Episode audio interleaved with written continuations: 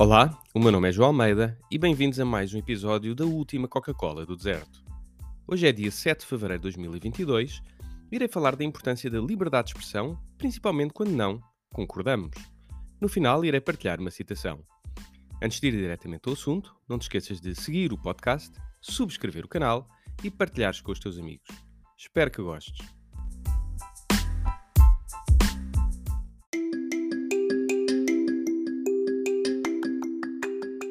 Muitas têm sido as discussões sobre as eleições para vice-presidente da Assembleia da República e já serviam duas linhas de discussão a emergir.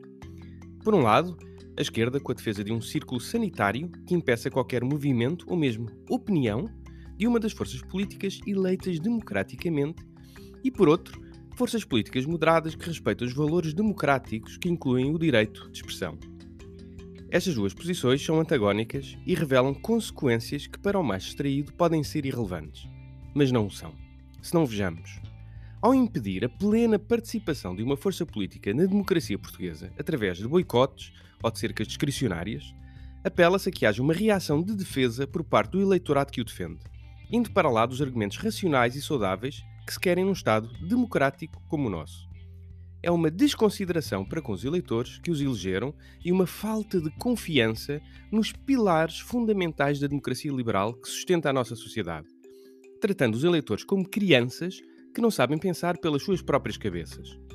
Além disso, tem o efeito de extremar posições e forma do discurso, suprimindo o diálogo apaixonado de prós e contras, tão necessário para convencer as pessoas sobre quais os efetivos problemas do país e as necessárias soluções por muito extremadas ou irrelevantes no que toca às causas dos problemas reais que determinadas forças no Parlamento defendem, estas devem ser debatidas para uma efetiva clarificação do eleitorado e não suprimidas. É curioso que sejam alguns dos partidos que fundaram a democracia portuguesa os primeiros a preferir o caminho do silenciamento.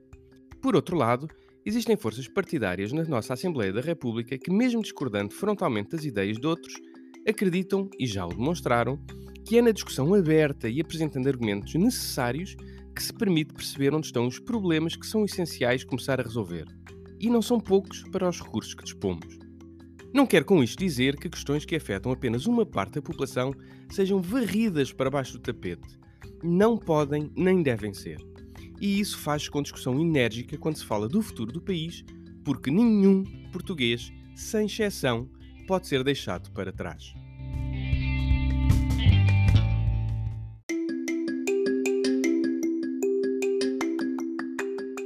Deixo agora com esta afirmação de John Stuart Mill. Estranho é que os homens admitam a validade de argumentos para a liberdade de expressão, mas se oponham a que sejam levados ao extremo, num vendo que, a menos que as razões sejam boas para um caso extremo, não são boas para qualquer caso.